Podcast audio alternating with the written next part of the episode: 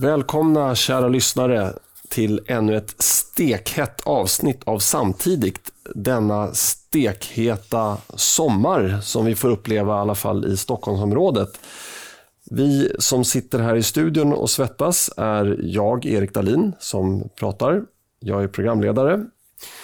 Med mig eh, i halvsvettig linneskjorta har jag Linus Bylund från Sverigedemokraterna. Välkommen. Tack så mycket. Och Dick Eriksson som också har lite svettpärlor i pannan. Välkommen. Exakt. Tackar, tackar.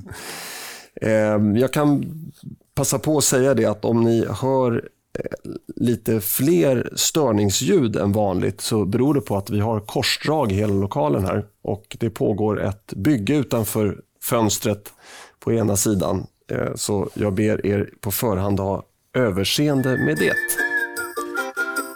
Dagens ämnen. EU fördömer polisvåld och rasism.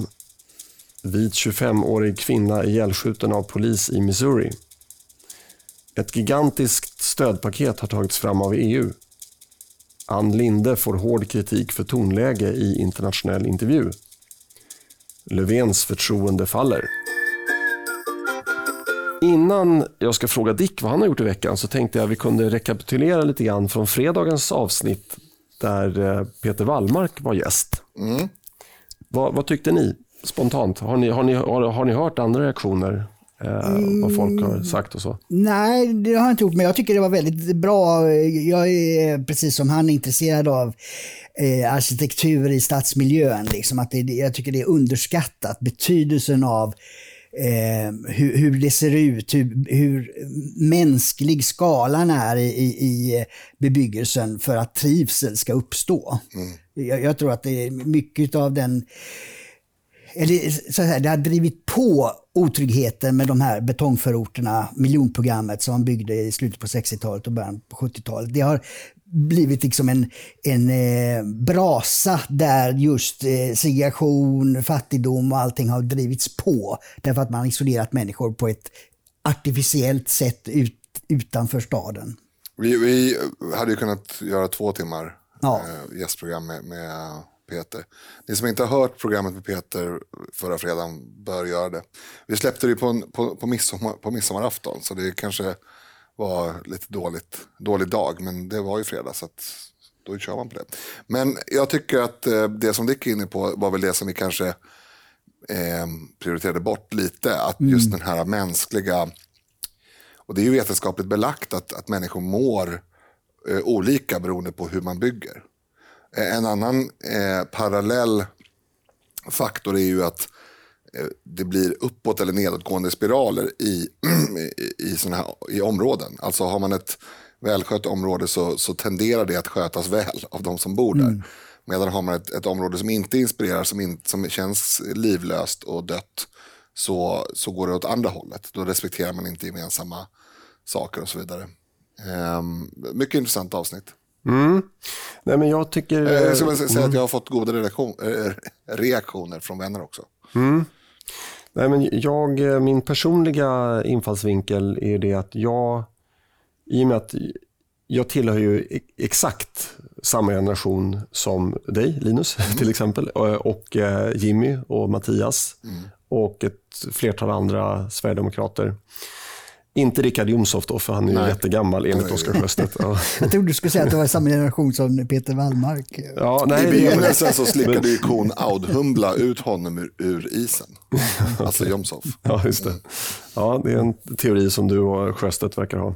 Mm. Eh, Nåja, eh, så att där, där kan jag verkligen identifiera mig med eh, den generationen och man växte upp med Ultima Thule och sådär. Vare sig man var ett fan eller inte så eh, man, man eh, identifierar sig lite grann med, med den eh, eran så att säga. Samma andas barn.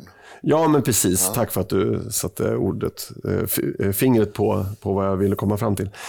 Men jag, jag känner också att jag identifierar mig med Sverigedemokrater av Peter Wallmark-typen. Mm. Därför att han har ju jobbat i, inom industrin eller i näringslivet då. Och sen, det känns ju lite grann som att han tänkte, nej men vad i självaste håller de på med de här politikerna? Mm. Jag, jag, jag, jag måste, nu, nu måste jag säga ifrån här och mm. engagera mig. Det känns lite så. Och han är otroligt eh, eh, vad ska jag säga, vältalig, han är ödmjuk. Han, eh, det känns verkligen som att han vill komma fram till bästa lösningen. Och han, han skulle ju verkligen kunna, om, om, man inte hade, om inte folk hade en eh, vad ska jag säga, avog inställning, avog inställning mot Sverigedemokraterna så skulle han kunna vara en sån person som verkligen var överbryggande mellan olika mm. uppfattningar. Jag, jag försökte få honom liksom att eh, kasta lite skit på Moderaterna och sådär. Men han var, nej, det, utan, han var väldigt eh, diplomatisk. Mm. Eh, sen ska jag lägga till om trängselskatten. Jag fick från en, en trogen lyssnare eh, som ville att vi skulle lägga till det. Att det är inte bara så att staten tar trängselskatten utan eh, Trafikverket de har ju då lånat pengar på den här betalströmmen. Alltså så, på ja, samma sätt som att man belånar en fastighet och säger att ja, men jag har hyresintäkter här framöver, då, då kan jag väl få låna pengar. Mm. Och På samma sätt, har, jag tror att det är Trafikverket, eller ja, staten som staten, mm. så har de gått till finansinstitut eller möjligen Riksbanken, vad vet jag. Men eh, i alla fall de har eh, pantsatt framtida betalströmmar då för trängselskatten. Mm. Så att det där får vi se hur det ser ut när det är avbetalt. Det ska vara avbetalt 2049 men gissningsvis har man ju hittat på andra byggprojekt som behöver pengar innan dess. Så att, eh, vi lär bli kvar med den där skatten vare sig vi vill eller inte. Nu Dick, nu får du berätta. Ja, just det. Nej, men det finns bildbevis i, i samtiden på att jag legat i hammocken och läst eh, Jens Ganmans eh, senaste eh, bok, då, En, en brunråttas bekännelse. Och eh, den kan jag rekommendera. Det, det är lättsamt eh, och går igenom, även om det ofta är det ju tråkigt att behöva eh, eh, kommentera kritiskt den rådande samhällsdebatten. Men, men, han gör det ju på ett, ett eh, väldigt, ja vad ska man kalla det, ja, roligt sätt helt enkelt. Så att det, det, det kan jag rekommendera andra att göra likadant. Mm. Mm. Ehm, jag har inte läst någon bok. Eh, tyvärr. Jag har inte riktigt haft tid med det. Jag och eh, min fru åkte till Mattias Karlsson och hans fästmän eh, i Småland över midsommar. Och eh, det var fantastiskt roligt. Vi, vi firade en sån här ja, någorlunda traditionell midsommar som var länge sedan jag faktiskt firade. Alltså när man faktiskt klär en stång eller majar en stång. Och eh, äter en liksom, traditionell midsommar lunch. Det blev väldigt sen lunch och det var avsiktligen för vi tyckte att det var för tidigt att käka vid 12-1. Så vi käkade väl vid tretiden kanske. En eh, kebabrulle och en påse chips eller? och en flaska Oso. eh, nej men eh, det blev verkligen traditionellt. Det enda som inte var riktigt traditionellt var väl att det var något vitt bubbel där som någon sorts välkomst. Eh, välkommen till bordet-drink. I övrigt så var det beska droppar, det var god öl, det var sill, vi hade också gjort en egen, jag och hustrun hade gjort en egen snaps till, eh, till värdparet då som vi tog med oss. Som jag var lite orolig för, för jag, visst, jag har inte gjort så mycket snaps i mitt liv. Så jag, jag, eh, men vi gjorde fina etiketter och så, det såg snyggt ut. Men, och sen när vi skulle prova den så visade det sig att den var god också. Vi, vi, vår intention var att göra flytande rabarberpaj. Eh, så mm. det var rabarber, eh, vaniljstång, äkta vanilj, bourbon vanilj från Madagaskar. Och eh, väl avvägd mängd mörk sirap. Alltså vi hällde i pyttelite åt gången och provsmakade. För jag tycker inte om när snaps är söt, eller sprit överhuvudtaget är söt. Men samtidigt göra barben att man ja, måste liksom bryta av mm. med någonting. Annars så, blir det, annars så smakar det citronsyra liksom, eller oxalsyra mm. tror jag det är. Men oavsett vad, vad det är för syra så, så blev det, det blev väldigt gott. Eh, och det var som att dricka en liten rabarberpaj, vilket var målet. Eh, fick du eh, spriten från eh, Dicks potatisland då eller? Eh, faktum är att jag inte tänker kommentera vad spriten eh, hade för ursprung. Okej. Okay. Då, då gör vi inte det. Då, ja, men det är lite kul att eh, även den här podden kan vara lite wild and crazy. Och sådär. outlaw som man säger på engelska. ja, jag eh, gjorde tvärtom då. Jag ställde upp för eh, samhället och eh, iklädde mig en räddningspersonals ämbete. eller vad man ska kalla en roll det eller en uniform? en, en roll. Ja. ja nej, men det, vi, vi var på väg med båt från vår bostad till eh, mina svärföräldrar på midsommarafton. Och eh, i höjd med Dalarö så eh, ser jag på, jag har en GPS, en, en plotter. Mm. Och då, på den kan man se andra båtar ifall de också har samma utrustning. Eh, eller de, det spelar ingen roll om man själv har det, men om de har en speciell utrustning i sin båt, då kan man se, då kan man se dem helt enkelt på skärmen. Och, och från början så var det här vanligt när det gällde Vaxholmsbåtar och kanske större privatfartyg. Men, men nu börjar det bli vanligare och vanligare att även eh, privatbåtar har sån här utrustning. Då. Och om man har kollisionskurs med en båt, då blinkar den rött. Ja, ja, den ja. Mm. Eh, men nu var det en båt som, som lös upp i rött, eh, fast jag, inte hade, jag var inte på kollisionskurs med båten. Jag tänkte, vad konstigt, så stod det SOS ovanför. Mm. Så, jag, så jag stannade till i höjd då, med båten och eh, vände mig om och tittade. Då, då står det, är en familj, då, eh, man och, och två döttrar. Eh, man, fru och två döttrar. eh, och då står mannen på, på fördäck där då, och vinkar och liksom signalerar att jag ska komma. Eh, så ja, då, han sa att eh, motorn hade brunnit. Det kan ha varit soppatorsk, det, det, det, jag kontrollerar aldrig det. Mm. Men då eh, boxerade vi in dem till, eh, till bryggan där, i, eh, till en allmän brygga på Dalarö. Och, så ville de ta kontaktinfo så här, för de ville betala. så här, Nej, men det, nej, nej det, det här är ideellt. Men då fick jag en flaska, eller vi fick en flaska Valpolicella och en påse chips i alla fall. Mm. Men det är bra, det var vickning sen. Ja, precis.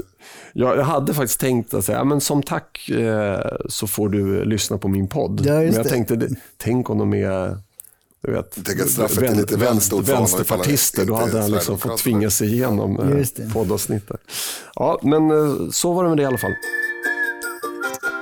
EU fördömer polisvåld och rasism. Eh, jag kanske borde tillägga att det här var i USA. Då, då.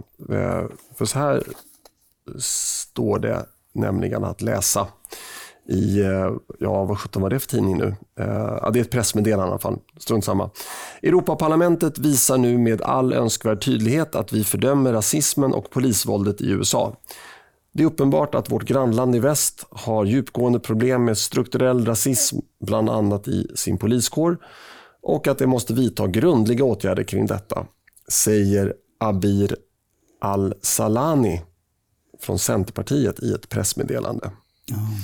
Eh, Dick, du hade lite citat från Alice Bah Kuhnke där också va? Ja, precis. Alltså, det här var ju alltså då en 11-sidig resolution som inte har något eh, Ja, det har ju ingen betydelse för att e EU-parlamentet kan ju inte bestämma över USA. Alltså bara den grejen är ju korkad.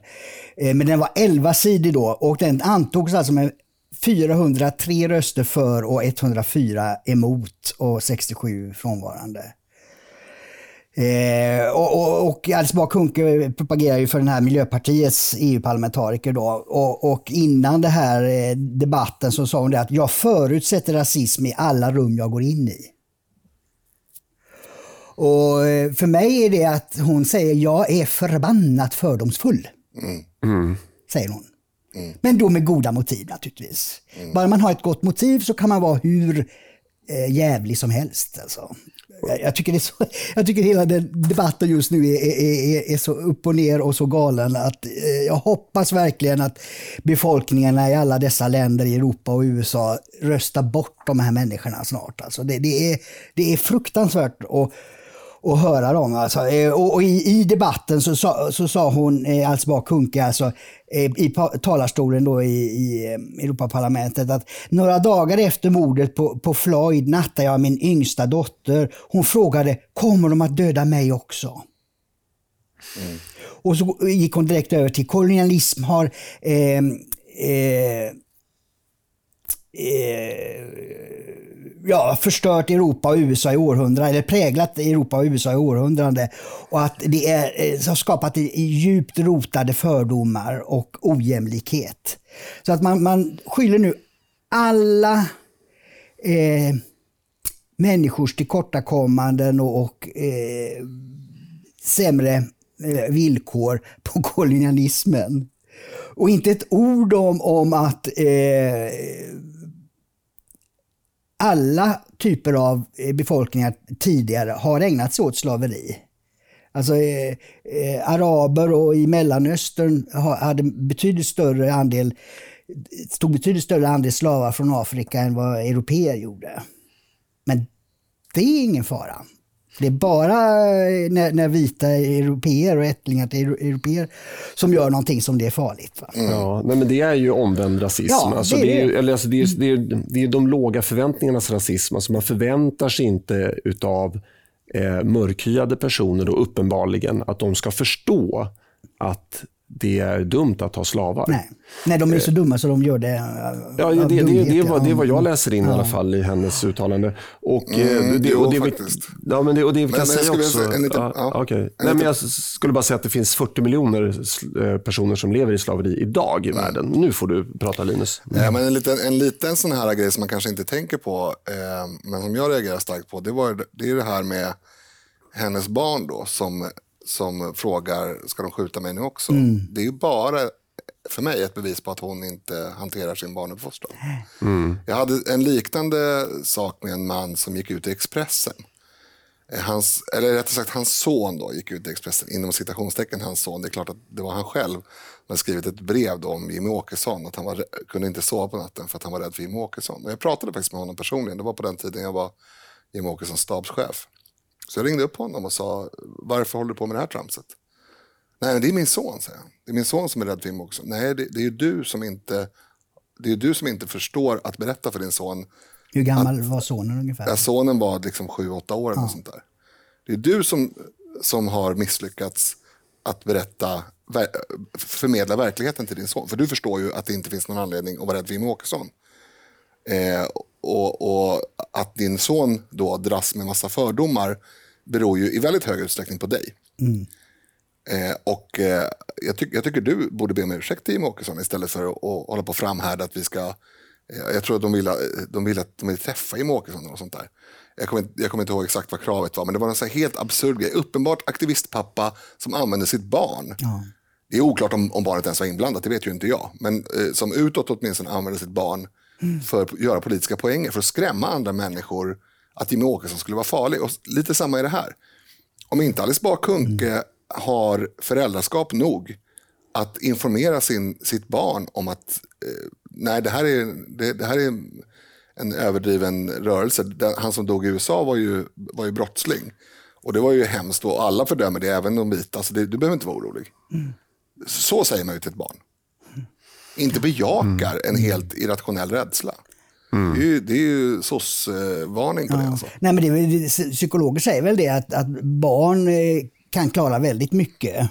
Eh, bara just de människorna barnen litar på inte flippar ur. Så Precis. Säga. Det är klart att barn som är oroliga för, oavsett om det är Jimmie Åkesson eller polisen i USA, de, de skulle ju må bättre av att deras föräldrar faktiskt tog ansvar för mm. sitt föräldraskap. Mm. Vilken hemsk tillvaro att ha Alice Bah Kuhnke som den vuxna som man ska lita på. Mm. alltså, Alice Bah Kuhnke är väl ett jättebra exempel på att det, det, den strukturella rasism som eventuellt förekommer är, är till, till hennes fördel. Hon har väl varit upphöjd i 40 år, 30 år, mm. barnprogramledare och sen minister och så vidare. Eh, trots eh, mycket, mycket begränsad begåvning. Mm. Eh, så att, jag vet inte riktigt Nej, man skulle rada upp alla de korkade uttalanden hon har gjort. Ja. ja. Det... Nej, men det, det, och sen så tycker jag att debatten kring rasism och så vidare, det är ju jätteintressant. Men då får man ju ta det på en intellektuellt hederlig nivå och inte hålla på med såna här fåniga, eh, icke bevisbara anekdoter som argument. Nej. Men, men, men, men, när det kommer till huvud, nu har jag tagit massa tid till en jättekonstigt sidospår som egentligen inte har med saken att göra. Det jag, tycker, det jag blir mest illa berörd av när det gäller den här typen av uttalanden som EU i det här fallet har gjort, det är ju att rimligen så tar 99,9 procent av åtminstone liksom svenskarna avstånd från rasism och polisvåld i den mån det existerar. Det här är ju, det här är ju inte ett sätt att poängtera att man, att man tycker illa om företeelsen, utan det här är ett sätt att, att slå på USA. Mm, eh, att, eh, som liksom konkurrent mm. till USA eh, spelar med i någon sorts hittepåspel. Att det här är ett liksom, eh, sanktionerat problem. Ja, och, och det, det, är ett tidens fenomen också att, att politiker med skyhöga löner mm. eh, sitter och babblar strunt som de inte har en jota med att göra, som de inte kan påverka ett skvatt, mm. ägnar man då all denna energi. Istället för att se till att fundamenta i länderna, deras egna länder fungerar. Att eh, man slipper våldsamheter, mm. att människor får vård. Mm. Det struntar man i. Utan man sitter och blajar för att framställa sig själv som någon sorts eh, gud och, mm. och, god människa. Och man använder då den här typen av retoriska grepp, för det är ju ingen som kan säga emot det här. Det, det är svårt. Nej. Jag tar också avstånd från rasism och ja, polisvåld. Men jag tar även avstånd från att skjuta sin fru, vilket en socialdemokratisk lokalpolitiker mm. gjorde för några månader sedan. Mm. Om, om Jimmie Åkesson hade gått ut och sagt att jag, vi tar, Sverigedemokraterna tar kraftigt avstånd och fördömer eh, den här socialdemokratiska idén om att skjuta sin fru. Det hade ju varit direkt ohederligt och mm. vedervärdigt. Mm. Men det hade varit i paritet med det här fast på ett personligt plan då. Mm. Eller på ett lägre plan. Jag, jag tycker att det är, liksom, det är tyder på ett intellektuellt förfall när, mm. när liksom det här ens blir någonting. Det här skulle man bara garvat åt. Liksom. Mm. Ja, ja, men verkligen. Jag, jag vill återvända lite grann till den här Abir al-Salani som uttalar sig i det här pressmeddelandet då, eh, om att Europaparlamentet med eh, önskvärd tydlighet hade då fördömt rasism och polisvåld i USA. För jag så fort jag ser en politiker från ett sånt här massinvandringsparti med ett utländskt namn som uttalar sig på, på sånt här sätt, då börjar det blinka en massa röda lampor i mitt inre. Därför gjorde jag en sökning på hennes namn och fann en liten intressant artikel författad av Rebecca Uvell som den 13 maj 2019, alltså drygt ett år sedan, eh, rapporterade om ett stundande en stundande konferens arrangerad av Al-Salani och Centerpartiet. För, förvisso tillsammans med en vänsterpartist vid namn Malcolm Jallow. Och den här konferensen då skulle hållas i riksdagen i någon, något rum där. Konferensen hette Afrofobi och islamofobi. Vad händer inför EU-valet? Och hade en rad skumrasktyper på gästlistan. När Rebecka väl avslöjade att flera personer på talarlistan hade starka kopplingar till islamism så ställdes konferensen in. Och den här Al-Salani då, utöver att vara en eh, förmodad islamistkramare så blev hon delgiven misstanke om brott för hantering av biståndsmedel på 3,2 miljoner kronor år 2009 och 2010 som gått till hennes pappas politiska parti i Irak. Pengarna kom från Sida och Centerpartiet. Förundersökningen lades ner med motiveringen att uppsåt inte gick att styrka. Dock fick Centerpartiet betala tillbaka Sidas del av det här biståndet till Sida. Källan för de här påståendena är Samhällsnytt, vill jag också påpeka. Ja, den här personen då som kritiserar USA för att ha djupgående problem med strukturell rasism. Eh, hon verkar inte ha sett sig själv i spegeln eftersom hon utan problem bjuder in islamister till konferens i riksdagen. Eh, och Det som är uppseendeväckande här det är att hon, sådana som hon ta hjälp av EU nu. Hon har ju hela EU i ryggen mm. när hon kastar skit på USA. Jag, jag, förstår liksom inte hur, hur har vi kommit hit? Alltså, hur har kol och stålunionen blivit en megafon för islamistkramare? Dick, har du en aning? Ja, ja nej, det, det, det en, en, samhällsutveckling som vi har sett. Jag har funderat mycket på just allt den här eh, ja, babbel som jag kallar det, som inte har någonting med människors liv att göra, men, men som bara är till för att lyfta fram. Titta så god jag är, titta så god jag är, jag är så jävla god! Ja. Krama mig och tyck om mig. Alltså, det har ingenting med verkligheten att göra. Och det, men jag tror att det har att göra med att murens fall 89-90, fram till dess, då, då var den stora konfrontationen mellan eh, kapitalism och kommunism. Det var en ekonomisk konflikt. Mm. Eh, synen på ekonomi, hur fri den skulle vara och så vidare. Och, och, och, och om staten skulle äga 100% och sen fördela det här då som i Sovjetunionen. Då. För då blir allt gott också naturligtvis. Eh, vilket ju då föll. Och det, det, det, det gick inte att försvara kommunism och planekonomi längre. Eh, Ryssland var liksom helt eh, eh bankrutt. Liksom. Eh, och då måste ju vänstermänniskorna hitta ett nytt projekt. Mm. Fram till dess så hade man ägnat sig åt att säga att man vill ha eh, mer makt och pengar till staten. Det var vänsterns eh, kamp från eh, jo, men, för... Och då måste de hitta något nytt. Och det nya är just det här identitetspolitik. Att man, man vrider och vänder på, på eh, eh, varifrån människor kommer. Och, eh, man, men det är ju bara på, det är bara på ett, en led, så att säga, det vill säga från eh, den, den ursprungliga befolkningen i, i Europa och de första då, eh, Europaättlingarna i, i USA man vänder sig emot. Medan all statistik visar ju att den värsta rasismen finns i de här länderna de här människorna kommer ifrån. Mm. Alltså eh, den här World eh, View Service, mm. eller vad den heter, de gör ju en kollar ju om hur människor i, i väldigt stor del av världen tycker och ställer de så här ganska eh, neutrala frågor som skulle du ha någonting emot att, att en person från ja, eh, någon, någon annan eh, etnisk bakgrund flyttar in eh, i grannhuset? Mm. Och utifrån sådana eh, frågor. Attityd. Ja, att, precis. Attitydundersökningar. Då visar det sig att Europa och framförallt Sverige och USA är minst, minst rasistiska i världen. Mm. Afrikaner, asiater är mycket, mycket, mycket mer rasistiska när det gäller att hålla på sitt eget, sin egen etniska grupp och nation i, i förhållande till andra. Mm. Men det är ändå de som kommer från dessa kulturer som utmålar oss i Europa och USA som skurkar.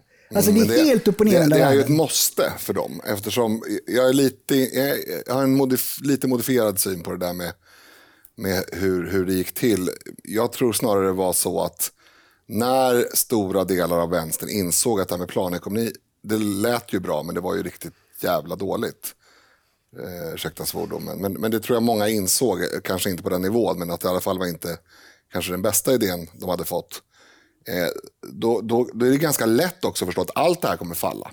Eh, det kommer att bli en, en i deras ögon då, borgerlig, eh, ett borgerligt styresätt i stora delar av Ekonomin, världen. Ja. Mm. Ekonomin, och det, och det är det ju. Ja. Eh, och då är det väldigt lätt att förstå att konflikten eh, mellan arbetare och eh, icke, eh, kapital, kapital mm. egentligen. Eh, den kommer ju försvinna eller åtminstone dämpas rejält mm. eftersom eh, som ju alla vet idag så är ju arbetare och kapital eh, tätt sammanvävda och har synergieffekter sinsemellan och, och den ena kan inte existera utan den andra och så vidare. Och då, då förstår man ju att det enda sättet att vidmakthålla den här konfliktlinjen på något sätt det är ju att anamma identitetspolitiken. Mm och skuld, västskuld, som mm. ju också bara är ett påhitt. Ja. Eh, som vi har varit inne på tidigare. Och vi, och vi kommer komma in i, mer på det på fredag, har jag en känsla av. Mm. Men, men eh, jag, jag förstår att det kan finnas galenpannor både i riksdagen och i Europaparlamentet. Men att det är 403 som röstar för den här resolutionen och 104 emot. Alltså... Det beror ju på det jag, sa, eh, är, jag, är jag övertygad om. Alltså att, eh, jag, menar, jag kan ju också eh, ta avstånd från rasism och polisvåld. Det, det, jag tror inte att de uppfattar det på samma sätt som du och jag kanske. Att... Nej, men, men liksom, det här är så här, jag, jag, nu, nu ska jag dra en liknelse eh, till din stora glädje Linus. Ja, det blir fantastiskt. Eh, alltså, vi har ju, vi gemensamt i Europa har ju grundat EU Eh, Eh, för att vara någon form av tullunion, för att hålla på med eh, den typen av liksom, eh, gedigna uppgifter. Och sen, om, om man då sitter där som folkvald, borde man inte liksom fundera lite grann över, ja men vad har jag gjort idag? Idag har jag fördömt polisvåld i USA, vilket inte kommer leda till någonting. Jag har alltså uppburit skattemedel för att knäppa USA, som egentligen är ett bra land, på näsan. Mm. Kunde jag inte ägnat det här åt något, det är ju, nu, liknelsen då, det är, det är ungefär som att jag skulle anlita en kakelsättare. Och sen säger han, nej men jag satte inget kakel idag. Jag eh, var ute på nätet och klickade like på massa mm. fina inlägg. Mm. Alltså, mm. Ja, jättebra att du gjorde det, men det är inte det jag har Nej. betalt dig för. Nej, men det, det, precis, det är den ena delen. Det, att, att det är inte, politik är inte konstruktivt längre. Men, Nej, och, och det andra är att man inte riktar sig åt de som är kritiska. För vi har ju mängder med länder där förtryck pågår. Ja. Där, där, där, det, där det verkligen är en polisstat som förtrycker människor. Men ja. det är det, de är inte vita. Och därför Nej. är de helt okej. Okay. Ja. Man får slakta hur många av sina grannar och, och, och eh, andra i samhället som helst. Pol Pot slaktade ju en tredjedel av Kambodjas befolkning. Mm. Och i Sverige satt eh, Birgitta Dahl som var talman då, socialdemokrat, och berömde Pol Pot. Mm. Alltså, de är helt, allting är precis tvärtom. Det är någon sorts tvärtom tänkande. De som är onda de framställs som goda och tvärtom. Det... Sen, tror jag, sen tror jag faktiskt, jag ska inte försvara parlamentarikerna i det här, men, men jag tror du tänker lite avigt. Alltså, de här, de här, det här förslaget att, att anta den här mm. eh, skrivelsen, mm. det är ju ett fåtal personer som ligger bakom. Det är inte de här 403. Jag pratar ju om sekunden de sitter i sitt ämbete och ska ta ställning till en skrivelse. Eh, att, få tänka på då att det är ju kanske inte, i alla fall inte för de flesta partier, de mest skärpta man skickar till EU. Det var Abir al-Salami till exempel. Al-Salani till exempel. Eh, och så vidare. Du, du, har ju sett många exempel genom åren på att det, det är liksom, vissa partier ser det där som en som någon, liksom, dit man kan få åka för lång och trogen tjänst. Ja. Högre upp på sidan. Sparka ja. uppåt, ja precis. Mm. Ja, men ska det vara så? Nej, alltså, nej, jag försöker bara förklara varför det blir så. Jag tror inte att de här 403 egentligen, eh, efter att ha hört ditt resonemang, skulle säga jo men det är vårt jobb. Utan jag tror att när de sitter där och, och det här förslaget ska ta ställning till, det är ju ett faktum. Någon har lagt det här förslaget. Eh, då, då är det lätt för de här PK-människorna att trycka ja. För att det är mycket svårare att trycka nej. För då kan någon tro att de är för polisvåld och rasism i mm. USA. Ja, jo, för det, det, det, det, det, blir också en... Kanske, ja, alltså det är en del i det här med vänsterns sätt att jobba. De, de jobbar ju väldigt, de är ju som bedragare. Va? Alltså de är ju hela tiden ute efter att snärja folk. Ja, exakt. Och då, då ägnar man sig väldigt, för, för, för vänstern handlar det ytterst om makt. Det, det, är det det handlar om. Och då vill de komma åt makt, så vet de det att en stor majoritet av folket är emot deras politiska åsikter. Men då vill man pressa på och få igenom sin agenda då. Och då gör man det genom bedrägerier. Och ett sånt är just att använda godhet som ett sätt att driva fram sin egen vilja. Och precis som Linus säger, i det här fallet så har de skrivit 11 sidor text. Och den som sätter sig ner och ska ta ställning till det kan säga, ja men eh, liksom den goda intentionerna håller jag ju med om. Men sen är hela, hela grejen är mm.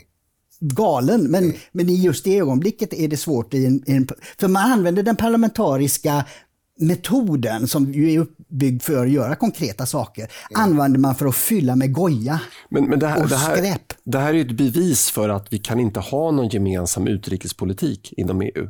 Nej, och det ska vi inte ha heller. Nej, nej och det är ja. så. Ju mm. mer politisk makt flyttar från medborgaren, ju mer sån här goja blir det. Och det, det visar ju EU-parlamentet. Mm. Utan därför måste makten tillbaka till nationell nivå där människorna, medborgarna lättare kan granska sina politiker och rösta bort de som ägnar sig åt sånt här. Ju. Ja. Nu är det hög tid att vi byter ämne. Vit 25-årig kvinna ihjälskjuten av polis i Missouri.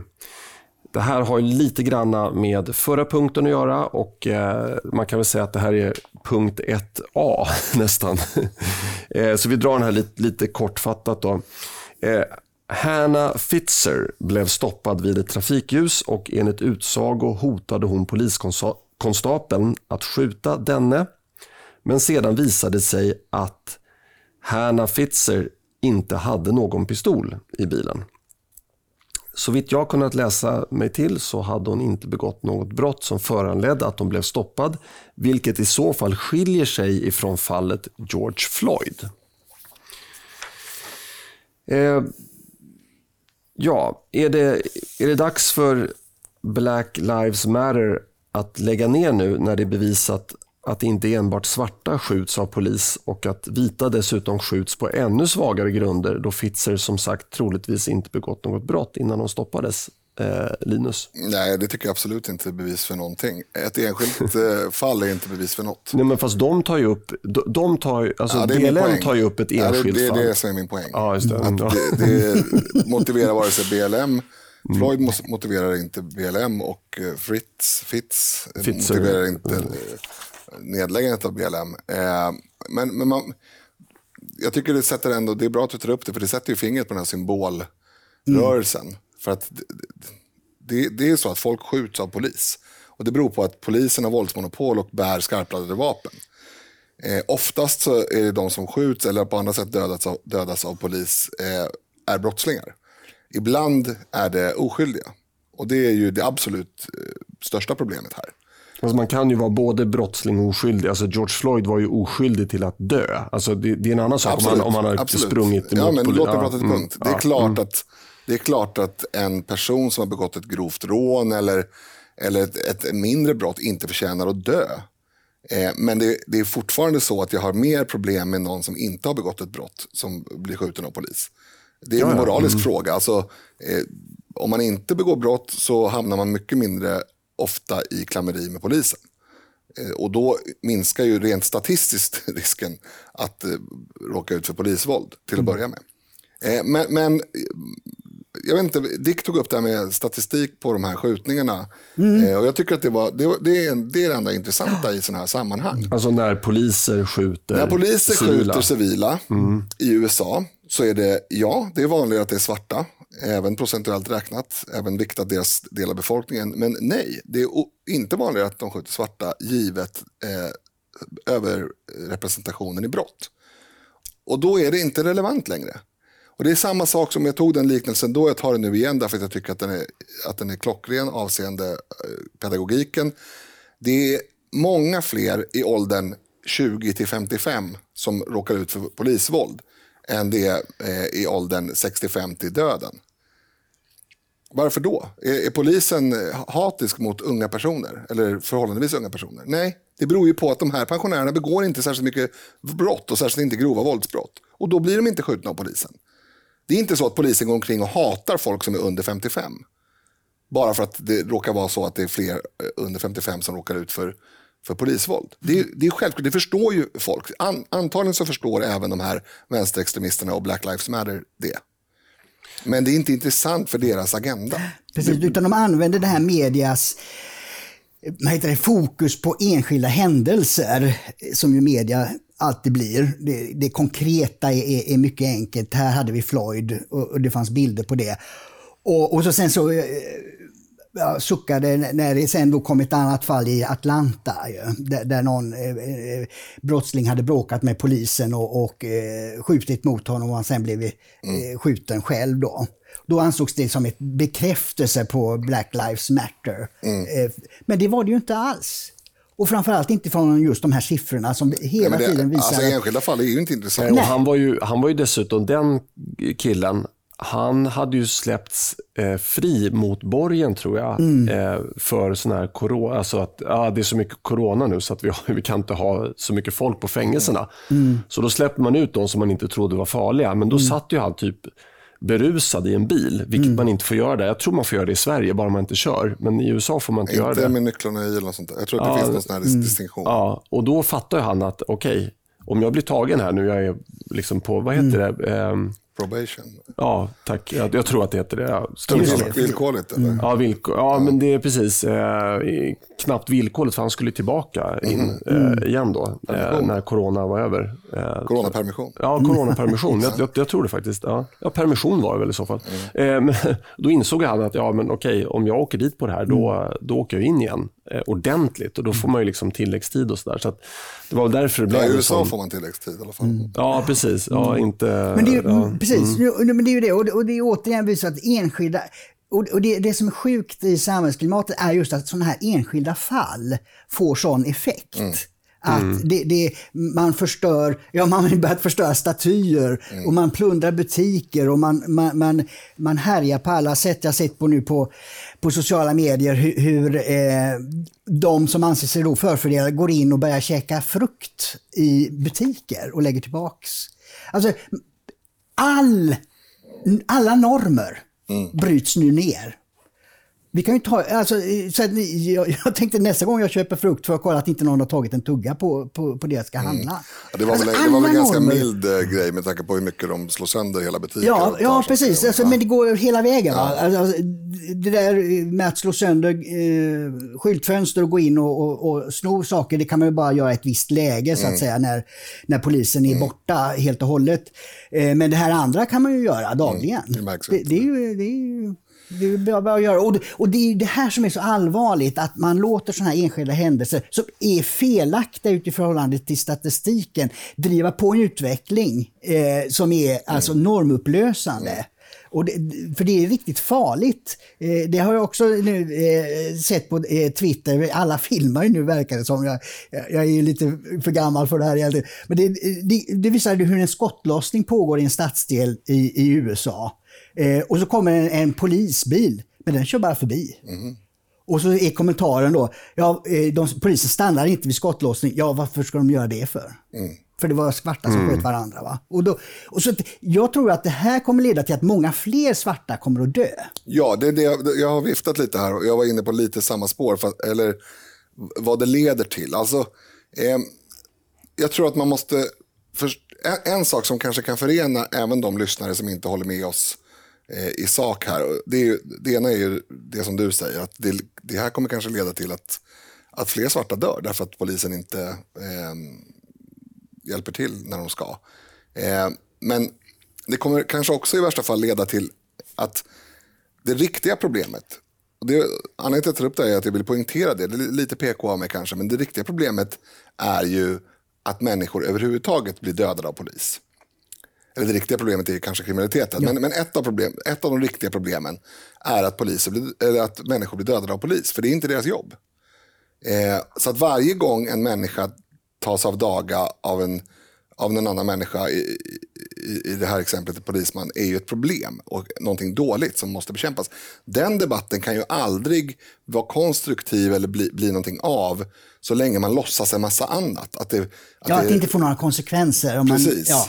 Nej, men helt till exempel. Precis, man skulle kunna ställa det, nu, vad var det nu då? Eh, eh, ja, nu kommer jag inte ihåg siffran, men hur många eh, tusen som, som blir skjutna eh, till döds av polisen i USA varje år. Om man säger, säger det, okej, okay, vi avskaffar då eh, defunding polis, finns det mm. en kampanj som heter nu, alltså avveckla finansieringen mm. av polisen.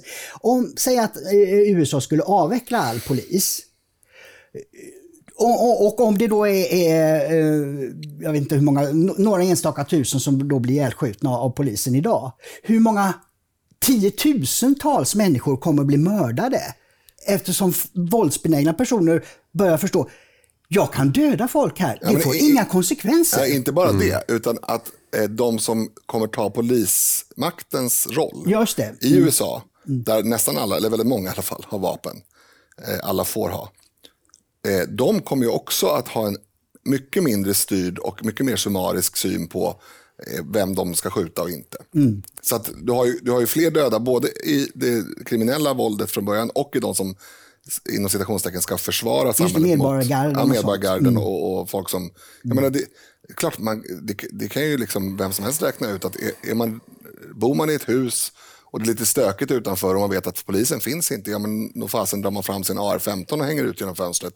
Och då krävs det inte mycket för att det ska brinna mm. av ett skott. Liksom. Mm. Och har ni hört någon i Sverige ta upp den här diskussion som vi har nu? Vad konsekvenserna blir om man skulle avveckla och försvaga polisen? Men alltså, ja, ja, men, det, men det, jo, nej, men det är för att jag lyssnar på lite alternativa poddar. Ja, där, där har de ju tagit upp det. Ja, de som men, är eh, på samma sida som oss. Ja, men, men, men, nu, nu återknöt du till, till varför, jag, varför jag tog upp den här frågan från början. Och Det var ju att den här eh, vita kvinnan, då, 25-åriga, det såg jag som en liten sån här blänkarnotis på Facebook. Också av mm. någon sån här alternativ konservativ eh, person. Jag kommer inte ihåg vem det var som delade det.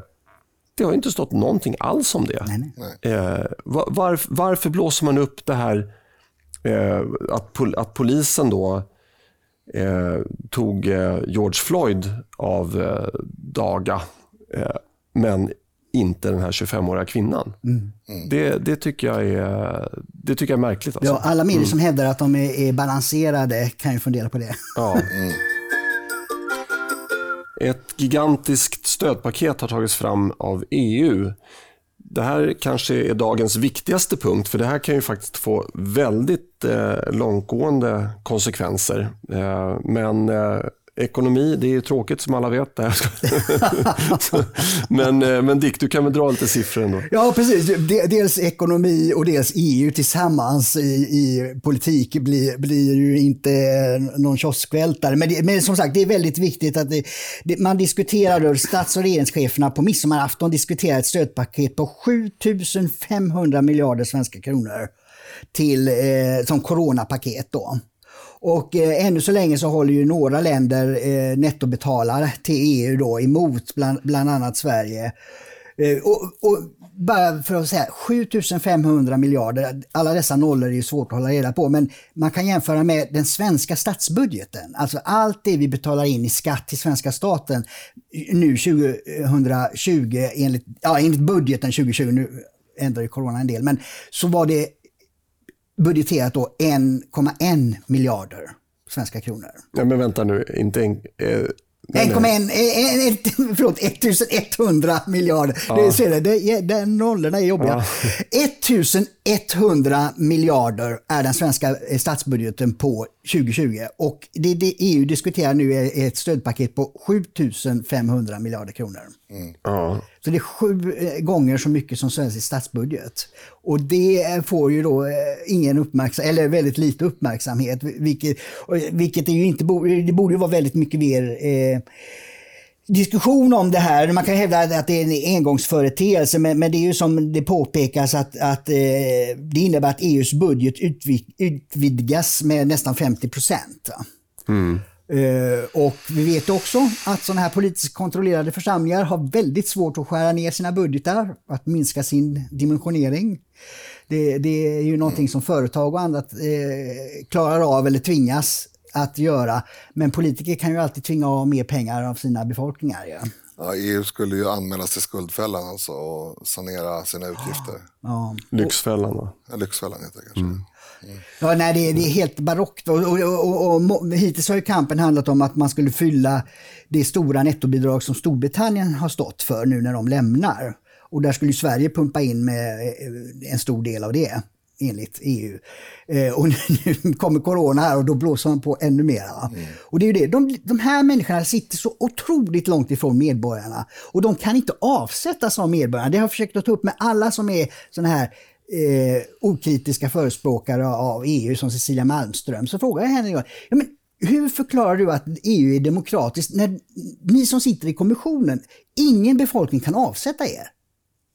Nej, men vi, vi... Ja, och så börjar mm. det där dravlet då. Demokrati bygger på att medborgarna i den enhet man pratar om ska kunna rösta bort makthavarna det, och rösta in en opposition. Men det är ju inte bara, det har vi pratat om tidigare, det är inte bara kommissionen som är ju djupt odemokratiskt tillsatt.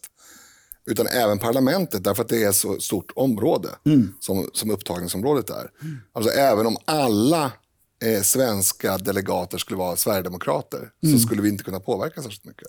Nej, precis. Alltså, Sveriges 20, eller om det nu blir 21 med, med när Storbritannien försvinner, är ju färre för hela Sverige än vad det är för vissa partier i Tyskland ja. eller så. Mm. Ja, Nej, men, och det står väl i Sveriges grundlag numera att Sverige ska vara medlem i EU? Mm, jag tror att det var Reinfeldt som skrev under det där. Ja, mm. så det borde man ju ändra på. Alltså, mm. Någonstans, även om man är tillhör sjuklövern och är marinerad i politisk korrekthet, den paragrafen i grundlagen borde man kunna komma överens om att, att man ska ta bort? Ja, jag är inte helt säker att det står i grundlagen. Det står säkert i fördrag. Men, ah, men okay. jag vet ja, inte ja. om det är grund... För det, det, är ju det, skillnaden med alla andra lagar och grundlagen är att grundlag, för att ändra grundlagen måste ju vara ett val emellan två omröstningar. Mm, jag, jag är inte säker på vem som har rätt här faktiskt. Det var tur att man har en pausknapp och en telefon som har internetanslutning så vi kan, så man wow. kan googla. Fick du det sagt? I have a VCR with a remote control. Mm. Ja, nej, I alla fall, ja, det var Borat där som kom in. Eh, så här står det. Och källan är alltså Sveriges Television Nyheter. På onsdagen, och det här är alltså någon gång år 2010. På onsdagen antog riksdagen med stor majoritet en ny grundlag. Bara Sverigedemokraternas 20 ledamöter röstade nej till förändringen. Mm. Och bland annat då så står det att det svenska EU-medlemskapet skrivs in. Ja. Ja, det är sorgligt. Det, det är ju en, det, det, första man med en annan majoritet måste ändra på. Eller? Ja, alltså EUs, EU har ju numera en utträdesmöjlighet. Det, det fanns ju inte tidigare. Mm. Eh, det var det som Brexit sen utnyttjade. Att man kunde lämna, tidigare kunde man inte lämna unionen ens. Eh, I alla fall inte på pappret. Det är klart man kan lämna. Mm. Men, men, eh, och, det, och det gör ju att den, den lagen blir ju helt irrelevant om ett land har inskrivet i sin grundlag. Mm. Men nu kommer jag på en fråga som löd Do you want us to leave the EU? Är, det, är det Borat nu igen? Nej, eller? då kommer vi in på För nästa punkt. Det är mycket Borat, tänker jag. Ann Linde får kritik. ja, eh, vi kan ju börja med det mest basala här då. Att eh, jag tycker inte att hennes engelska uttal eh, imponerar. Men eh, det var ju lite dumt att hon, att hon eh, inte pratade felfri engelska. För då skulle man ju kanske mer lyssna på vad hon faktiskt sa. Men jag kommer ihåg det här att hon, hon blev upprörd och frågar reporten, reporten retoriskt. Do you want us to leave the EU? Just det, just det. Så det var det. Eh, men det kan vi inte. Det, det, då borde reporten svara att ja, det kan inte på de närmsta sex åren i alla fall, för det är två år fram till nästa val. Men det är, det är lite komplicerat, för att enligt mm. vår eh, inträdesavtal så ska vi gå med i EMU och införa euro. Mm. Står har, det. så att vi bryter mot... Ja. Nej, vi har tillfällig dispens från det. Precis, för det står i avtalet. Som, som, jag vet inte om det vem, vilken statsminister var som skrev under det. Men, nej, men ja. Eh, det, det, här var ju, Ann Lindes var ju en intervju i Deutsche Welle. Mm. En, en, stor tysk eh, tv-kanal. Eh, och de är bra på, eh, på nätet också med, med nyheter. Och, och, nej, hon framförde ju flera sakfel där. Det, det, det som uppmärksammas mest är ju det att alla kan testa sig nu även om man inte har några symptom, sa hon. Och, och eh, Det är ju någonting som man har infört i Stockholm just nu. Det har ju mm. inte alls gällt alla andra tidigare. Så Nej, och inte oss tidigare heller. Nej, precis. Så att, eh, men men det, det jag tror många reagerar mest på var just tonläget. Mm. Att hon men jag, tycker, jag, jag tycker Eriks eh, ansats här var lite skev.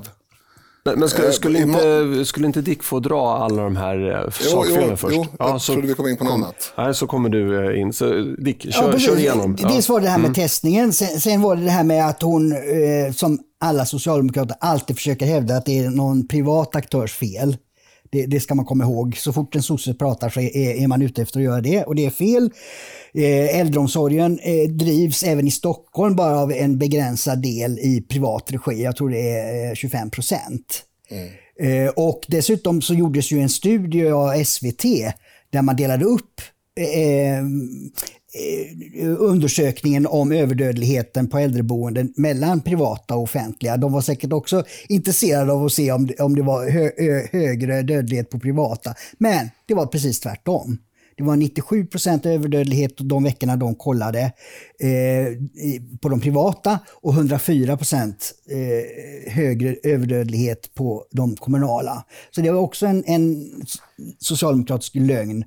Och sen så sa hon om dödligheten att vi har ingen överdödlighet längre sa hon i den här intervjun. Och, och då eh, har ju flera påpekat det att SCBs e senaste redovisning då för vecka 23, det, det, det senaste man visste då när den här intervjun gjordes, det eh, var i slutet på förra veckan, va? Eh, så har vi fortfarande en viss överdödlighet och i Stockholm har dessutom överdödligheten ökat något jämfört med Hon veckan kanske inte menar någon, någon annan del av landet. Ja. Nej, och vad jag ville poängtera, nu, nu fick Dick dra de här eh, tre direkta felen. Att jag, det, var, det är det man börjar med när man ska kritisera det här. Eh, det, det, har jag irriterat mig väldigt mycket på. Att man har börjat med att klanka ner på hennes dåliga engelska. Den är usel. Och eh, man kan förvänta sig mycket bättre engelska av någon som vill kalla sig utrikesminister. Men det är fortfarande en mycket liten sak att kritisera jämfört med de direkta lögner som hon far med. Jämfört med Socialdemokraternas ansvar, hennes ansvar, regeringens ansvar, partiets ansvar. För det här är ju inte bara nuvarande regering som har sabbat Sverige utan det är ju socialdemokratiska regeringar sedan 50-talet eller åtminstone 70-talet. Eh, så att jag tycker att visst, det är roligt att göra narr av någon som inte kan prata engelska. Eh, och visst, det är relevant att eh, ha synpunkter på att en utrikesminister har eh, samma uttal som min tolvåring har. Eh, och så vidare. Vad, vad är det för fel på din tolvåring då? Okej, okay, sämre uttal än min, min tolvåring. Men, men det är fortfarande en liten grej och jag tycker att det är jäkla synd att man tar den här genvägen att börja kritisera hennes dåliga uttal när hon säger så mycket strunt och när hon företräder en regering som har begått så mycket vidrigheter. Ja, det värsta är väl egentligen just eh, den här arroganta attityden. Exakt. Att man tar inte in att man har ett ansvar för att mer än 5 000 människor har dött på, på tre månader. Nej, och, och, och det här pekar ju på att eh, en del av ansvaret ligger på svensk media. För att det här var ju uppenbarligen första gången som hon fick någon, någon typ av kritiska frågor. Eller första gången vet jag inte, men hon är väldigt ovan vid det. Och det är man som socialdemokrat i Sverige. För att svenska tredje statsmakten, som jag menar är första statsmakten, det vill säga journalisterna, har inte gjort sitt jobb på många, många decennier. De har inte ställt makthavarna mot väggen. De har ställt de eh, som är i opposition mot väggen. På ett oproportionerligt och orimligt vis dessutom. Mm. Och därför så... Det här liksom, eh, rullar ju fram nu. När man ser att hon får kritiska frågor, då klarar hon inte det. Hon börjar ljuga. Hon börjar svamla. Och efteråt har hon svamlat om att hon, borde kanske haft en mer kvinnlig argumentationsteknik. Va? Alltså nyss fanns det ju inte manligt ja, och kvinnligt. Vad är det hon, hon, borde lära sig av dig Linus. Ja, precis. Jag är kvinna. Ja, exakt. eh, för er som inte snappade upp det interna skämtet mm. så får ni lyssna på samtliga avsnitt. Jag förutsätter att alla har lyssnat på samtliga avsnitt. ja, ja, det är bra. Mm. Nej, men jag tycker att eh, det är, alltså om man backar tillbaka, långt tillbaka i tiden, så var ju eh, att bli politiker, det var ju något, ett förtroendeuppdrag man fick liksom i slutet av sin, sin ja. karriär. Eh, och eh, rimligen då kan ju en merit ha varit att man har bott utomlands eller rest utomlands och så. Då kanske man blev mer var mer skickad att vara utrikesminister än någon som inte hade varit det. Mm. Men nu, det är så otroligt relativiserat allting. Jo men, nej men Lucia, nej men i år, vi ska ha en man i år. En mm. pojke, klart vi ska ha en pojke till Lucia i år. Mm. Och utrikesminister, jaha, ja hon kan engelska orden men hon kan inte uttala dem. Men det gör ingenting. Det är klart att vi ska ha en utrikesminister som inte kan prata engelska. oh, det är fantastiskt, vilken härlig värld vi lever i. Jag håller med, och i ett längre resonemang har det sin plats. Mm. Men i en, en kort kritik mot intervjun som är kanske en mening eller två, mm. då tycker jag att det finns väldigt mycket mer relevanta saker att ta upp än hur hon uttalar ord. Ja, absolut. Men det, är en sån här hygienfaktor. Man kan ju se direkt, nej men snälla du, vi ska inte ha en Lucia som inte är en flicka. Liksom. Mm. Punkt. Och vi, vi, ska inte ha en utrikesminister som gör bort sig med uttalet. Nej, och, alltså, det, och, och, och, och, jag skrev till och med, ursäkta att jag fortsätter utan att låta dig komma till tals Linus, men eh, jag skrev ju på, jag tror det var Tino Sanandadi som hade skrivit någonting om det här då, eh, eller vem det nu var, ska osagt. Men då skrev jag, ja, jag slår vad om att Mongoliets utrikesminister har bättre uttal på sin engelska. Och Då var det någon som hade sökt upp, eller googlat då. ja, mycket riktigt. Alltså en vältalig person, bra uttal, eh, var en, eh, hade en ödmjuk inställning. Alltså här har vi någon rabiat, ursäkta uttrycket kärring, men jag tycker faktiskt det, som inte kan föra sig och dessutom har ett dåligt engelskt uttal. Mm, men då är det dessutom och det är det som är poängen ja. här. Mm. Jag håller med dig. Det är en, en ehm, både att eh, eh, hon inte klarar av att prata engelska, eh, det är dåligt för rollen såklart. Men det är också som du säger, det är vem har bestämt att hon ska bli utrikesminister? den frågan ställs ju i huvudet. Alltså varför, är det så att hon är så otroligt bra på exakt allt annat än engelska, ja men då kan jag köpa det. Då kan jag köpa att hon inte kan prata engelska.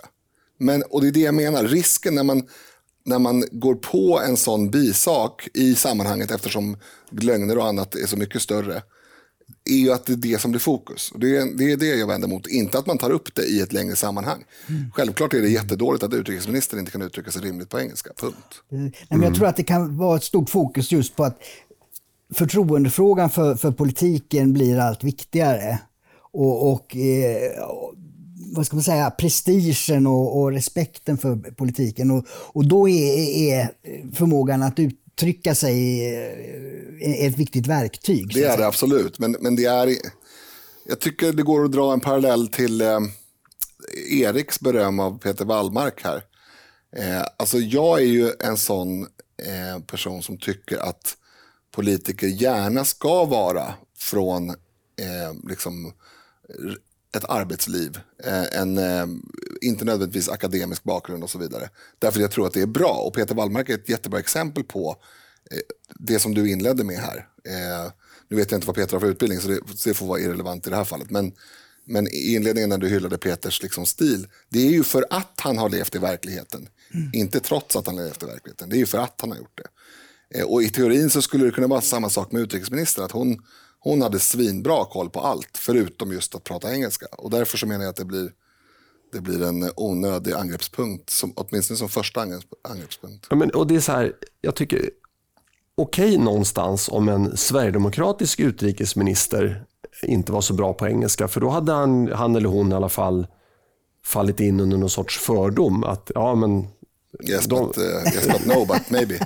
ja, nej, men alltså att, uh, nej, men vi gillar Sverige så mycket så vi har inte satt vår fot utomlands. Oh. Men, men sossarna då, som ska vara det här internationella mm. partiet och ha eh, uppdrag i FN och, och allt är så bra. De har vänparti i varenda skurkstat. Ja, men, seriöst, om, nu är vi med i FN, vi är med i EU. Skulle det komma en organisation som är, ja vi har en ny medlemsorganisation. Det är Iran, Irak, Somalia, eh, Uganda, Ulan Bator och så Sverige, vill ni vara medlem? Jag är helt säker på att sossarna skulle säga ja för 17, vi är medlemmar, mm. jättekul. De ska alltid, liksom, allt som är utländskt ska de omfamna. Mm. Men när det gäller att uttala engelska korrekt, då är de ta mig fan helt Värdelösa.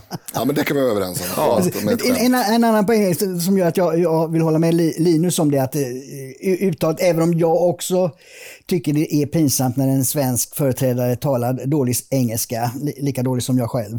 Eh, det, jag vet inte varför, jag funderar på det, varför blir man pinsamt berörd av det? För engelsmän och, och amerikaner och sådana som har det som modersmål, de är ju så vana vid att alla pratar dålig engelska.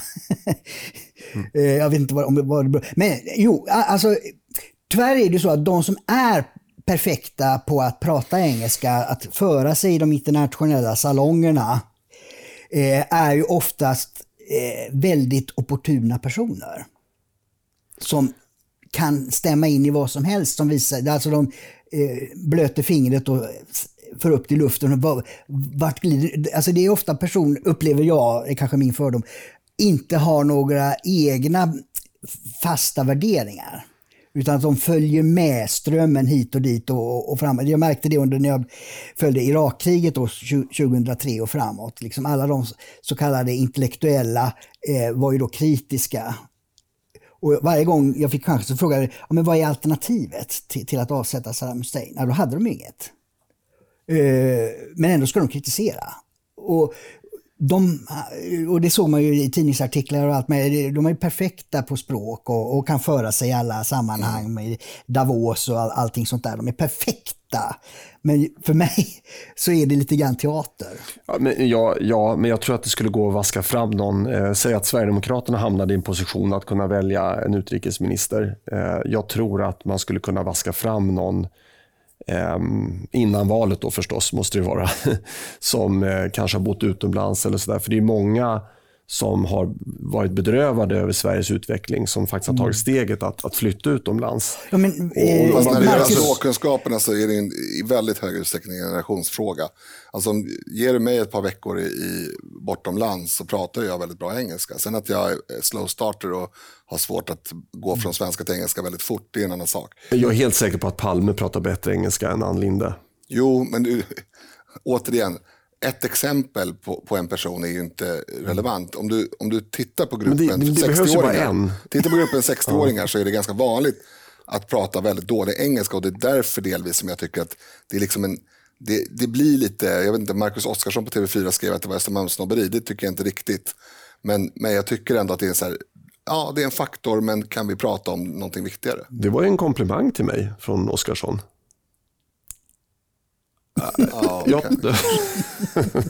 Nej, men, eh, om du pratar om det, alltså, eh, Marcus Wiechel som har SD-riksdagsmannen som har anmält utrikesministern till KU. För hennes uttal? Ja, nej, nej för hennes arrogans och eh, sakfel. Eh, han gick väl college i USA tror jag. Mm. Ja. Så, det, och det är så här, att, att man då på 60-talet hade ministrar som pratar alltså socialdemokratiska ministrar som pratar, pratade bättre engelska än man gör idag. Alltså det är ju ett, ett vad säger man, fattigdomsbevis, ynkedomsbevis mm. på hur eh, socialdemokratin har utvecklats. Eller, eller Hela det här inslaget eh, blir ju nu en eh, liksom, eh, parodi på det som jag kritiserade. För nu har vi pratat minst uttal. hälften av tiden om hennes uttal när vi har tre uppenbara lögner i eh, intervjun. Ja, men, det är ju... Eh, men det får vara så. Ja, och det är jag som är programledare. Löfvens förtroende faller. Joho! Yeah. Eh, ja, du har skrivit upp lite statistik här eh, Dick. Du kan dra den själv kanske. Ja, precis. Nej, men alltså, eh, anledningen att, att det, det, känns bra att, att, det händer saker, det är ju det att det ska relatera till, till vad som hänt. Vi, vi har 5000 döda. Det, det, det, måste ha någonting typ- som är mycket mer än andra jämförbara länder. Och, nej, men det var ju så att i, i april så ökade statsministerns eh, förtroende till 44 procent. En ökning då med 16 procentenheter. Och så toppar han i, i maj med 50 procents förtroende. Och nu då har det kommit en mätning från Ipsos i juni där han har dalat till 38 procent. Det är att, väldigt, väldigt eh, stor nedgång faktiskt. Ja, och det, det, det, det finns ju en orsak till det. Ja, och det kommer att eh, gå eh, ännu längre ner. Och, och, anledningen till att jag tyckte att det här var en väldigt viktig sak att ta upp det är att vi har ju sagt det här i podden att det här är ju luftsiffror. Det här är ju en uppblåst eh, förtroendesiffra som har varit. Det handlar inte om att Löfven har skött någonting bra utan det handlar om att när det blåser snålt så av någon anledning så tyr man sig till makten. Ja, den psykologin är, är, den har fortfarande väldigt svårt att förstå. Otroligt, ja. otroligt. Men, men det är bara liksom, som, som mycket annat i livet, det är bara att acceptera att det är så. Mm. Eh, annars kan man stånga pannan blodig. Mm. Nej, men det, det som kan få de här siffrorna att ändra sig uppåt igen, det är ju om andra länder sakta men säkert skulle gå samma öde till mötes som Sverige. Fast varför skulle de göra det? Ja, det är ju om man misslyckas med eh, spårning, Allt testning, te, förlåt, testning, spårning och isolering. Jo, fast allting tyder ju på att, ja, inte minst Sveriges exempel, men också vanlig logik, eh, tyder ju på att om man, eh, om man kan förhala eh, utbrotten så blir de inte lika eh, förödande. Och det beror ju på att man kan skapa sig rutiner för till exempel äldreboenden. Man kan skapa sig rutiner för hur man isolerar folk, hur man smittspårar och så vidare. Det kunde man inte i mars, april. Eh, men det kan man i, i högre utsträckning idag. Sen är det också så att det här är en, det här är en eh, siffra som tickar på i alla länder såklart, även om den, den är inte är lika hög som i Sverige. Och förr eller senare kommer det ett vaccin, så att, att, alla, att andra länder skulle komma ikapp, det tror jag inte. För, det, för epidemin kommer ju avstanna när det finns ett vaccin. Det, nej, jag trodde också ett, ett tag att, att andra länder var sämre på att rapportera dödsfall i corona mm. än vad Sverige är som har personnummer och eh, vi är duktiga på administration i system som redan finns. Mm. kan vi upprätthålla. Så jag trodde det kunde ligga någonting i det att de andra var mycket senare. Men då har ju man från norsk och finsk eh, smittskydd sagt nej då, vi, vi har samma eh, sorts rapportering som Sverige har. Så det, det, finns inget mörkertal i andra länder. Nej, och så småningom kommer vi kunna se överdödligheten dessutom. Mm. Och då, då vet vi ju vad som är mm. sant och inte. Men, men det, det finns en anledning att vara lite skeptisk just på den punkten. Mm. Det har du ju rätt i. Alltså det, mm. jag vet att i, i början så rapporterade man bara folk som hade dött på sjukhus och Just det, i Italien, ja. på, mm. i några länder och sådär. Så att, ja, men, men, det verkar ju som att Sverige har misslyckats totalt. Och det, det beror ju på en rad punkter, men det, det beror inte minst på den usla vården för äldre. Eh, och de usla eh, rutinerna för hygien, eh, som i sin tur beror på en mycket, mycket, mycket låg kompetens hos väldigt, alldeles för stor del av personalen. Ja, och ett väldigt stort spring. Alltså det, det är ju eh, rapporter om att, att någon som har hemtjänst Eh, kan råka ut för 24 personer mm, på en precis. vecka. Och det är ju en brist som vi visste om redan innan. Ja. För det är ju inte sunt. Eh, ens i icke-coronatider. Det är ju osunt. Ja. Det är osunt att analfabeter arbetar med äldre även när det inte är corona. Mm. Och så vidare och så vidare. Men det är ännu mer osunt i en pandemi. Så att eh, Sverige har gjort en massa fel. En del fel begicks för 10-15 år sedan. Andra fel har begåtts i början av pandemin. Framförallt det här vi pratat om i podden väldigt mycket. Att man inte, man inte förstod att det här var en smitta som kom in eh, väldigt mycket med flygplan till exempel. Och då, mm. då sa man till folk att de fick vara hemma i två veckor om de ville. Mm. Istället för att säga att ni ska vara inlåsta i två veckor, punkt. Man lät flygplan komma från Iran, en av de största smitthärdarna vid den tidpunkten. Det var inget snack om det. Liksom. Nej, men jag tänker på det här Löfvens förtroende då. Mm. Eh, om eh, folk kan ha satt in coronahanteringen i ett större perspektiv.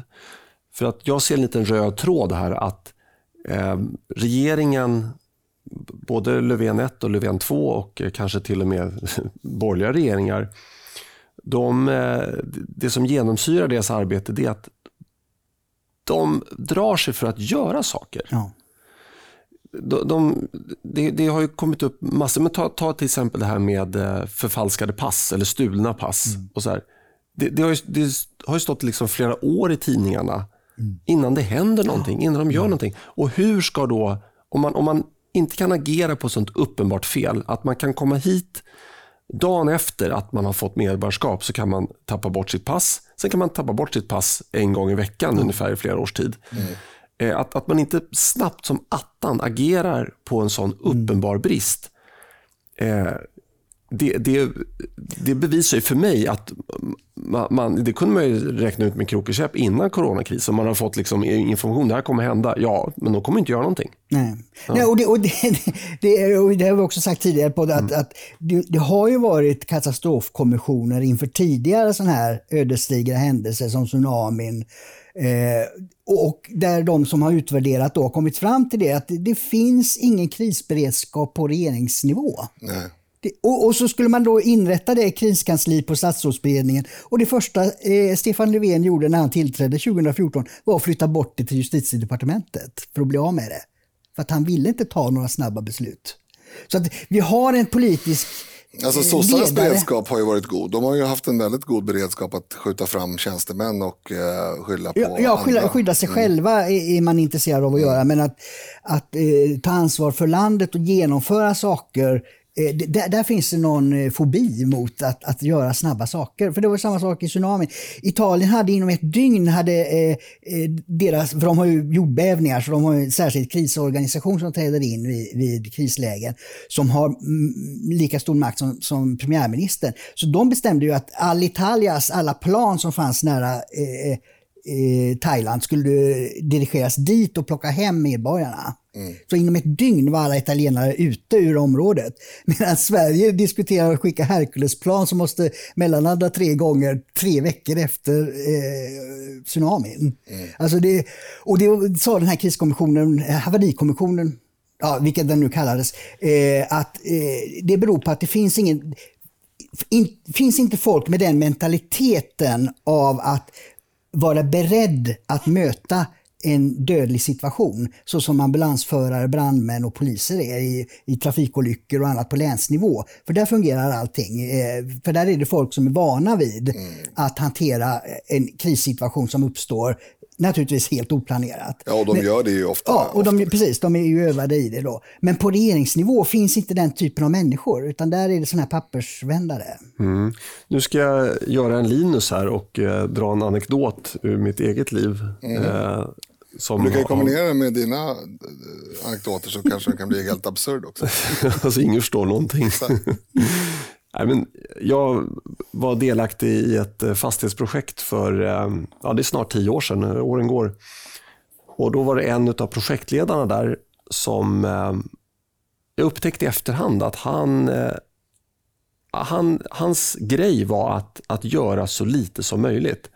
Och det, det uppstod ett problem då i, i slutet av projektet och jag eh, jag, jag liksom la ner min själ i det här. Hur löser vi det här? Liksom, hur, vi kollar upp med, med jurister. Liksom, vi, vi, eh, läs, vi, vi försöker eh, ja, men på alla möjliga sätt lösa situationen. Och, ja, vad ska vi gå ut med den här informationen? Vad ska vi göra? Och så vidare.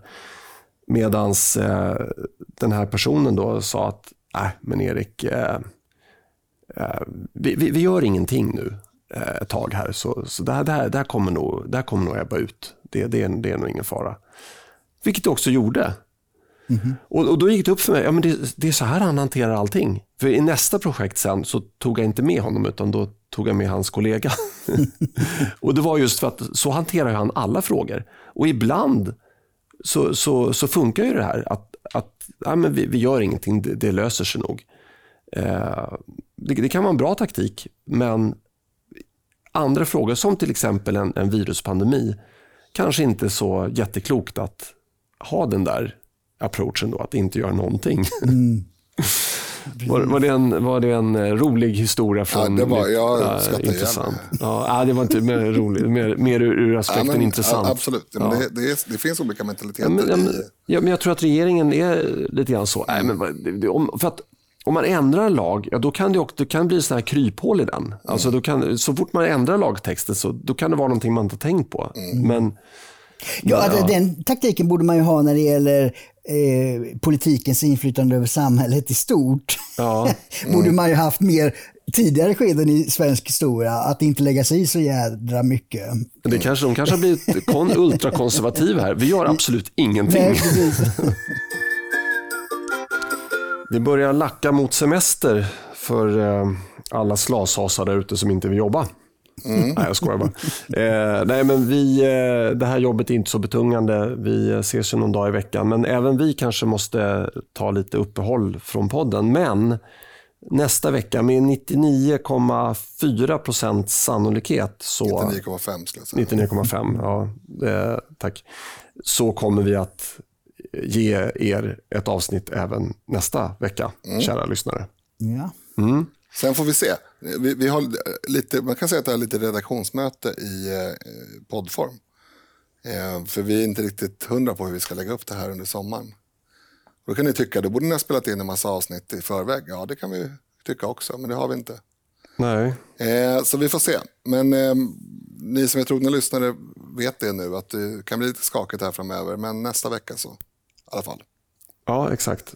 Och eh, ja, eh, ju mer ni sprider och talar gott om oss, desto högre sannolikhet är det att vi gör ett kortare uppehåll än vi annars skulle ha gjort. Ja, så, alltså får vi dubbelt så många lyssnare på ett par veckor nu så kan vi nog lova att vi ska fortsätta här under sommaren. Hålla fanan högt, ja. precis. Eh, och som vanligt kan ni också mejla till oss på samtidigt samtiden.nu. Då återstår det bara att önska en fortsatt trevlig dag i solen. Hej då! Hej då! Ja, hej!